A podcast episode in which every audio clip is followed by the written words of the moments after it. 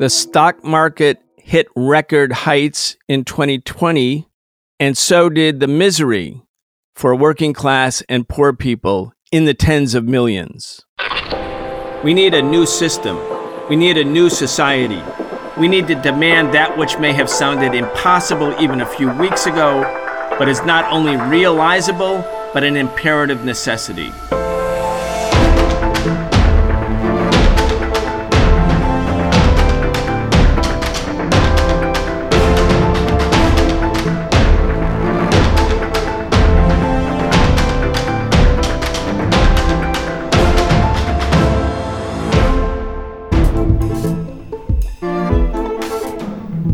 Deepening unemployment, a looming wave of evictions, massive and widening inequality.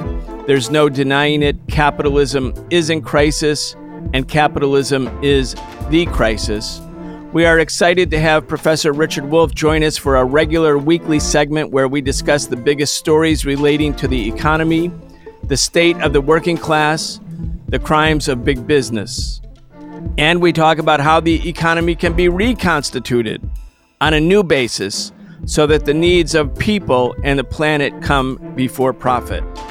Richard Wolff is the co founder of the organization Democracy at Work, and he is the author of many books, the latest being The System is the Sickness When Capitalism Fails to Save Us from Pandemics or Itself. Check out his work at rdwolff, that's R D W O L F F dot com. Professor Wolff, welcome back. Thank you very much. Happy to be here. Thank you for joining, Richard. There's so much to talk about. Uh, you know, last week when we we talked about democracy and capitalism and or the lack thereof, you you made mention of the fact that you know most people spend a good part of their lives, uh, at least their waking hours, at work. And while we're at work, we don't live in a democracy. We live in a in a system where we have no rights, no rights to speak out at least, unless we have a union, perhaps, in which case we have some rights. Uh, really, really interesting that workers in the high tech sector, the Google workers in particular, have formed a union, and and you know these are higher paid workers, or at least higher paid for now. There may be a rapid deskilling of that workforce such that the same thing that happened to auto workers and steel workers will eventually happen to high tech workers too, meaning their wages will be driven down and their living standards driven down. But they right now are a more privileged sector of the workforce, and yet they have formed a union. And we want to talk about this intrinsic desire for workers to come together and how that's been a hallmark of capitalism for the last three, four hundred years, but especially the last two centuries. But before we get to that story and a few others, I want to talk to you about uh, an, uh, a story that came out. It's an opinion piece by economist Paul Krugman. He writes for the New York Times. He's an economist. He's well known. He's considered a liberal. Uh, this was back in August, but the story made another round at the end of the year because the the the thing it was talking about was still true by the end of the year. And the headline is Stocks are soaring, so is misery. Optimism about Apple's future profits won't pay this month's rent. Well, uh, that's very, very true. Now, Paul Krugman is not a socialist, he is a liberal economist. You happen to have a debate uh, that was featured on Democracy Now! back in February 2020 uh, I think a lot of progressive people will think, well, Paul Krugman, he's he's on the right side of things, m- meaning perhaps the left side of things. Uh, he's not a right winger; he's a liberal, and certainly by today's standards, something of a, a welcome voice. But uh, he's not a socialist. Let's just talk about first his his headline: "Stocks are soaring, so is misery," and also in in the terms in terms of the debate you had with him, what's your core difference with Paul Krugman or his school of economics thinking? Well, I think the core difference is about this system we live in, capitalism. Fundamentally, Paul Krugman is happy with it, supports it, endorses it. He thinks, like many liberals, that there are, uh, to quote the New York Times, some rough edges around capitalism, And he wants to smooth those rough edges by having the government come in with a file to file down the rough edges and make them smooth. If people, if employers are paying workers starvation wages, well, then pass a law with a minimum wage so they can't quite do that. If uh, the conditions on the job are literally killing you, well, then let's get in an occupational safety and health administration uh, to make sure that the noise level and the pollution level and the access to the bathroom are what minimum decency uh, would require if you're not a ghoul, if you're not so driven by profit that, that literally all of the rest of humanity fades out of view. Uh, so he wants uh, capitalism with a happy face. Um, I don't. I don't think capitalism is the best thing uh, that human beings can produce. I think capitalism, like feudalism and slavery before, uh, is a passing phase that human being and human societies have gone through. But just like the people in slavery thought we could do better, and we eventually did, and the people in feudalism thought we could do better, and we eventually did, so the people living in capitalism are discovering, especially now, that we ought to do better, and I'm sure that they will find their way uh, to doing, in fact, uh, better. There's another way to kind of put this, though, that that if you allow me, one of the great insights of Karl Marx was the insight that capitalism is efficient in producing wealth. But, and here comes his point, it is equally efficient in producing and reproducing poverty. It produces the two poles. It produces, in short, incredible inequality. And never has that been truer of capitalism than it is today. Hence the headline of Mr. Krugman's op ed piece A Soaring Stock Market and Soaring Misery. Krugman thinks, seems to think that he's noticed something unusual. He hasn't. Or that he's noticed something exceptional. It isn't. And then he goes on to talk about what needs to be done to smooth the edges. But my response is no, no, this goes way deeper than edges. This is a problem of a system that has always reproduced poverty alongside of wealth. I live in New York City. The poverty is a short few blocks from the wealth. It could not be more obvious in the history of New York City and of the United States and of global capitalism that this is a system that produces poverty as well or as often as it produces wealth, with this being the difference. The wealth is highly concentrated, the, pro- the poverty is widely distributed. Richard Wolff, uh, Karl Marx, since we're speaking of him, wrote accumulation of wealth at one pole is at the same time accumulation of misery, agony of toil, slavery, ignorance, brutality, etc. Uh, he wrote that, I believe, in Wage, Labor, and Capital. It's also a similar uh, phrase is found in, in, in Capital, in his volume one of Capital.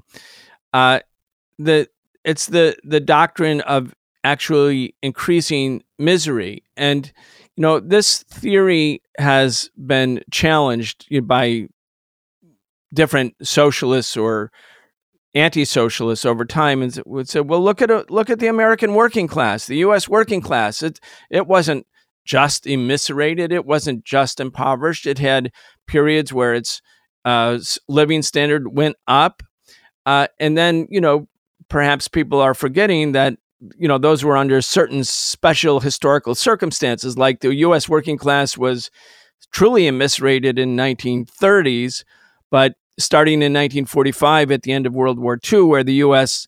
was left basically unscathed and, in fact, you know, in a better position at the end of the war than at the beginning, unlike its rivals, unlike its capitalist rivals, where whereby the U.S. produced 50% of the world's gross product and only had 5% of the world's population. So this enormous benefit or privilege existed. And then also the American union movement was stronger. And so American workers' wages went up, and it seemed to, you know, go against Marx's basic uh, theory that uh, uh, the accumulation of wealth at one pole automatically means the immiseration at the other pole. And yet, as as that cycle has played out, there is this growing immiseration, such that the Poor People's Campaign, led by Reverend William Barber and Reverend Liz Theoharis, now asserts that 50% of Americans uh, are in or near poverty. That's a shocking thought. But again, it, it seems to revalidate this basic precept of Marxist economics.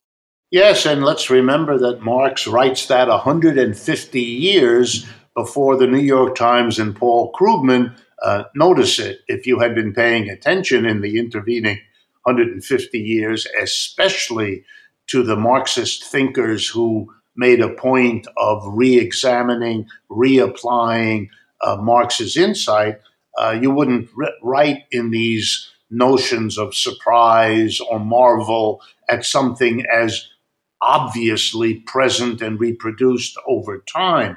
But let me talk a moment about the 1930s.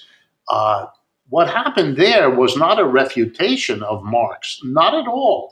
What you had was a catastrophic immiseration in a relatively short amount of time. The, the relatively peaceful and relatively prosperous 1920s were followed by the worst crash of capitalism, the worst mass immiseration in a short period of time that you could possibly have wanted as an illustration of Marx's point. And then what happened is even more remarkable.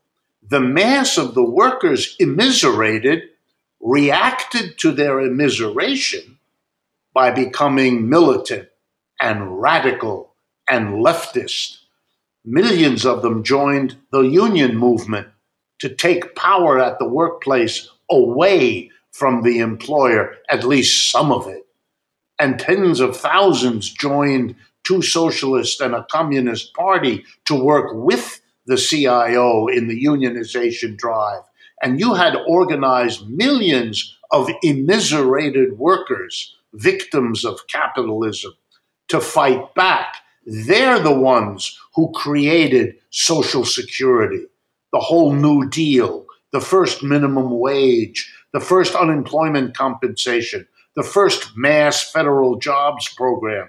All of those were done when the government couldn't afford it, didn't have any money, the depths of a depression. Why did it happen? Because capitalists proposed those things? Absolutely not. Capitalists opposed all of them. They opposed unemployment compensation, they opposed Social Security, they opposed the minimum wage. Most of them still do. These things were not pre- produced by capitalism, they were produced in spite of capitalism over the objections of the capitalists and their opposition.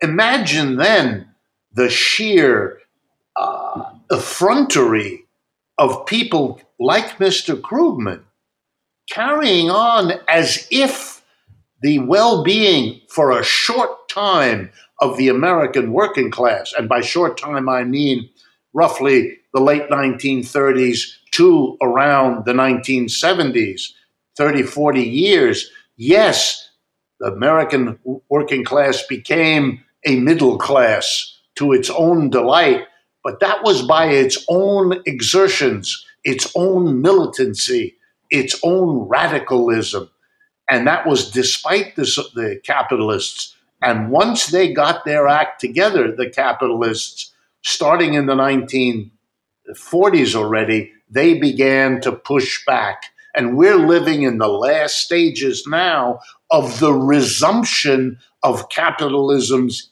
endless inherent drive towards greater inequality, just as Marx laid it out. And we're living it now and what we don't have is the kind of militant movement from below that was able to change the course of history because it opposed capitalism. And unless and until we reproduce that now, we're not going to be able to see the kind of shift that was achieved by the New Deal and by the movement from below that created it. Richard, I want to play a clip uh, from that debate that you had with New York Times columnist and economist Paul Krugman. Uh, again, this is back in February. It was right around the time that the Sanders campaign was surging, surging such that it appeared that Bernie was going to win Super Tuesday in early March, meaning have enough delegates that even the super delegates of the Democratic Party establishment would not be able to successfully deny him the nomination of the Democratic Party.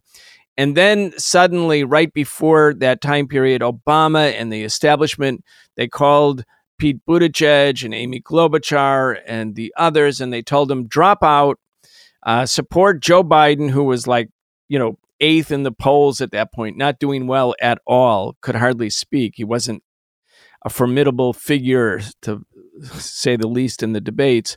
They all united behind Biden, and uh, and the Democratic establishment went into high gear. And Bernie was basically, you know, he's basically crushed. And within a few weeks, or at least maybe six weeks, he basically surrendered. He agreed that Biden should be the nominee. He said, You're the man the country needs uh, kind of quietly folding his tent, I think, to the disappointment of tens of millions of people, and certainly the people I know, younger folks who are uh, also organizing and have become socialists or progressives or union organizers, partly as a consequence of their having joined either the 2016 or 2020 Sanders campaign and had been inspired by it. They were disappointed, but but they weren't done organizing. They weren't done thinking. They weren't done acting. They, in fact, this whole new generation of young activist organizers is very impressive. The the leaders of the Google Workers Union are in their early 20s. I mean, I'm going to play a clip in a little while from one of them who was on CNBC last night. Uh, I, I don't know her exact age, but probably like 22, 23 years old. Anyway, in this debate with Paul Krugman, you make the point that the Sanders campaign contribution, and perhaps looking back now, now it's not February 2020, we're in January 2021, and the and the campaign is over. But perhaps what you're talking about here is the lasting impact of the Sanders campaign. I want to play the clip and then get your comments. Bernie Sanders is perfectly in line with one of the traditions of what socialism is. It's the government having a big role in offsetting some of the awful qualities of capitalism. But we also know that the kind of control that the government tries to operate is very difficult for it to succeed with.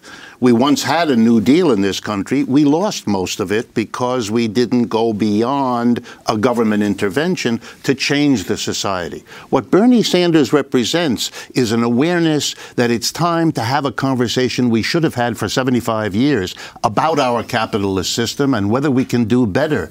This is now a changed environment in which what was taboo in this country isn't anymore. And Bernie has already achieved the breaking of a taboo in this country to talk about socialism, its strengths and weaknesses, its different interpretations, and compare them to capitalism rather than running away because nasty conservatives call us various names. Richard, uh, I think this is such an important point that you're making. And I do think it's the historical big picture significance of the Sanders campaign because socialism was not taboo in Europe. It's not taboo in Latin America, in the Middle East, in Asia. It was taboo here at the, at the center of world capitalism. Yeah, it has. The taboo has now been definitively broken. Um, I am getting reports over the last uh, six weeks of people explicitly accepting the label socialist, winning elections in Missouri, in Rhode Island, in New York, in California. We had that before in America, too, by the way, not just in other countries. Uh, I, I, like to challenge my students in class, asking them a simple American history question. In what state of the 50 states in, that we have, in which state did the largest number of socialists win seats in the state legislature. I always like to ask the question because my students never guess. The answer is Oklahoma. That's right. Socialism was strong in Oklahoma, as it was, by the way, in Minnesota, in Wisconsin, in New York, and in many other parts of the country. So, what was can happen again. Uh, the taboo has been broken by Bernie after a rough 75 years of it being uh, very deeply anchored in our culture. Uh, we are all in debt to uh, Bernie, but we are also required to see what you just pointed to that the establishment of the Democratic Party, that has long ago been captured by its donors, the big businesses of this country, just as the Republican Party has, was given its marching orders. And those marching orders were crush this unpleasant troublemaker Sanders because he's revving up the people who are either critics of capitalism or victims of capitalism. And if the critics and the victims get together, the system shakes. By the way, those are the same people that are busy, as we speak, throwing Donald Trump under the bus. This should not be missed. Over the last 24 hours, a good portion of the Republican Party and the leader of every major business organization in this country, the U.S. Chambers of Commerce, the Business Roundtable, have told Mr. Trump, you're done. We don't want to see the results of the Electoral College challenged. We don't want you to do any of that. You are not our friend. We've had it with you. We want Sleepy Joe and everything he represents in your place. We want the placid middle that reinforces uh, capitalism at every turn and pushes away any challenge from the left and any socially disruptive challenge from the right. They got from Mr. Trump what they wanted a huge tax cut for business in December of 2017, deregulation of much of what they do over the last four years, and a deflection of the mass upset and anger of the misery they've produced by focusing it instead on poor immigrants from Latin America and on the People's Republic of China. He's done what they needed him for, and they treat him with the same dispatch that have, he has resented all of his life. The newcomer, not allowed to play in the big leagues. You've done your job, Mr. Servant. You're out.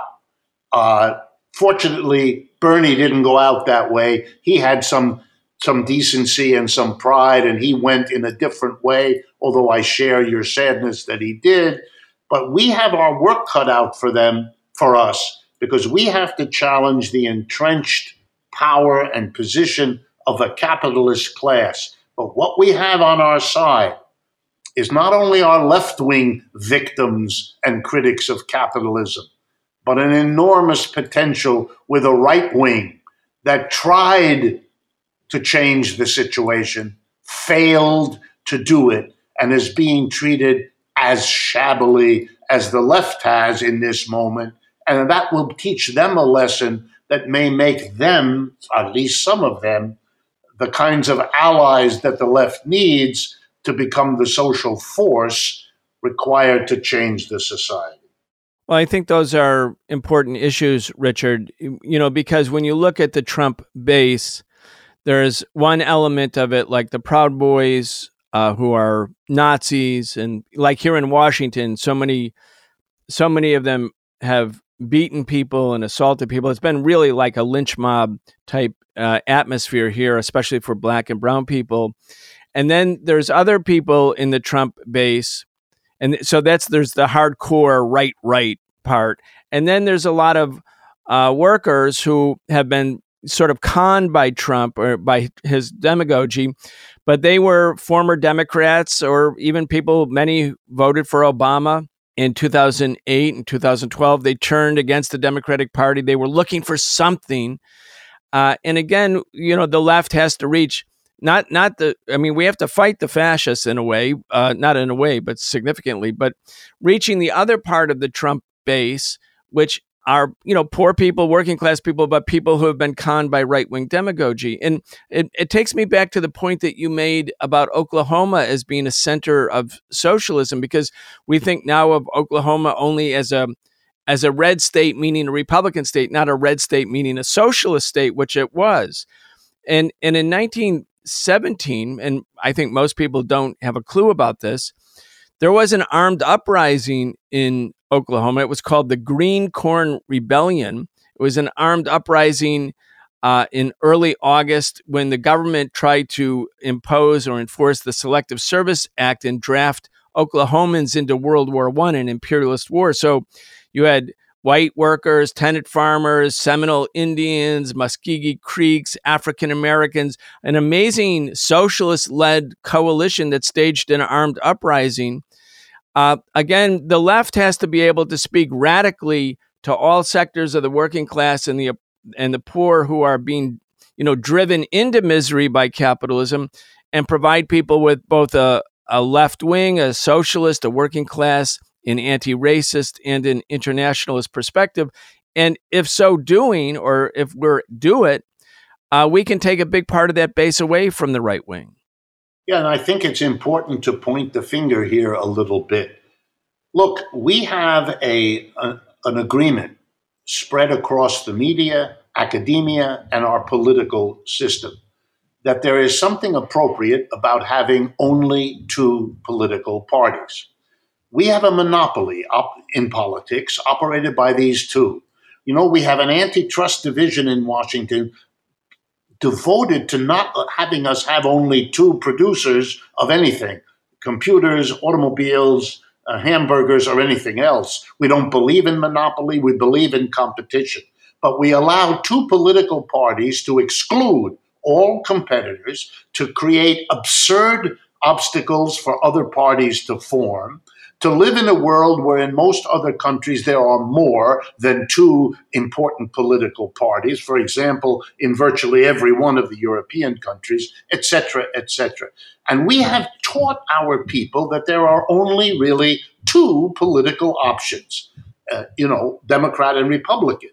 And what happened here is that over the last 50 years, the Democratic Party which rode into exquisite power because of what the New Deal coalition forced Franklin Roosevelt to do, the Democratic Party frittered it all away. Not only did they not build on what was achieved in the 30s and 40s, they allowed it to be lost so that the minimum wage has been eroded by inflation, so that public employment isn't even discussed as a policy option in this society and Social Security is constantly under attack. So when masses of working people who were staunch Democrats watched that the Democratic Party not only failed to enhance what was achieved in the 30s, but couldn't even keep it going, they got bitter and they felt betrayed. And they had been. And because they thought the only other political option was Republican because everybody, including the Democrats, had told them it's okay that there's only two, then you can't really be surprised that disappointed, betrayed Democrats joined the Republican Party. One of the most important things that Bernie Sanders and Alexandria Ocasio Cortez and the others are doing is beginning to break that taboo and monopoly and say, no, there is another political direction you can go into. If you feel betrayed by the Democratic establishment, as well you should, you don't have to go to vote for Ronald Reagan or for Donald Trump. There is something else that is taking a long time. It is going slowly, but it is changing the whole dynamic of American politics. And it is one of the reasons they came down on Bernie. And it's one of the reasons they're terrified uh, of what Mr. Trump might be able to do. And so they're devoting their unifying efforts uh, on getting rid of the challenges on either side. They want to keep the monopoly in politics even though on every 4th of July, their spokespeople get up and tell us about the wonders of competition, just not where they are. Indeed, indeed. Richard, last question. Uh, really significant development. It, it's just the beginning of a, of a longer process. But workers at Google uh, have formed a union. It's called the Alphabet Workers Union. Alphabet is the parent company of Google. Uh, again, uh, young workers, progressives, probably people who were also highly motivated by uh, and involved in Bernie's campaign and in other independent, progressive, working class movements. They have formed a union. It's pretty big news because it has the potential of, of quickly spreading to other uh, high tech companies. I want to play a clip. It's from CNBC with the woman who is the executive chair of the Alphabet Workers Union. Her name is Parul Koul. Let's listen, and then I want to get in our in our final minute or so your reaction to this uh, really important new stage of worker organizing. I really want to stress that this union is meant to be a democratic and open organization where any employee at the company can join and really use to further whatever cause or issue that they're facing. Um, I think some of the language in the op ed really comes from the history of organizing at Google, which has really been about some of these like really uh, critical issues around sexual harassment or transparency around who our work is being used for. But that isn't to say that those are the only issues we're fighting for. I think the most important thing is that this is an organization for all workers and we want to work with everybody that's interested in fighting to make Alphabet a better company. When you think about how Google tried to dole out, you know, real perks and privileges, as did uh, other, you know, high tech companies, to to avoid just this kind of thing from happening, Richard, where workers start to combine with each other, see with each other allies, and and separate from management. Anyway, uh, let's get your your comments in our last uh, 90 seconds about what this means for working class organizing. Well, I think you're seeing it everywhere. It's a breakthrough. I think you're quite right to point the uh, finger of attention on this situation. Uh, no company is exempt from what is going on in the larger society the, the workers at Google, like the workers everywhere else, have just gone through four years of watching the biggest businesses in this country sit by and allow the Trump government to behave in ways that were horrible for the mass of people that have been a major cause of the deaths of 350,000 people from a disease for which the country was unprepared and which the country failed to contain. I mean, to allow this is an unspeakable criticism, not merely of Mr. Trump, but of the whole business elite. That those who permitted it also became much wealthier over the last nine months as the rest of us were going through the suffering of disease and death and depression. I mean, yeah, of course, workers are going to rise up and realize that the people running their business and the people running this society are pretty much the same and that they need to be confronted. My only concern is that very openness, which I applaud, is also very dangerous because I hope the workers understand this is a difficult struggle. And the more open you are, the easier for your opponent to undo what you are trying to achieve. That is a contradiction. You have to face it. You can't pretend that being open is an unambiguous good. It's also a risk. And that has to be worked out if you're going to be more than a momentary rising and become a real feature of the political and economic life of this society. That's what we need. And my hat is off to your making the first move, but you have rough and difficult times and decisions ahead of you. Richard Wolff is the co founder of the organization Democracy at Work. He's the author of many books, the latest being The System is the Sickness When Capitalism Fails to Save Us from Pandemics or Itself. Be sure to check out his work at RD Wolff, that's R D W O L F F dot com. You've been listening to the Socialist Program with Brian Becker, where we bring you news and views about the world for those who want to change it. If you enjoyed the show, subscribe on your favorite podcast app and follow us on Facebook, Twitter, and Instagram. We can only continue our work bringing you high quality news, analysis, and history with the support of our listeners.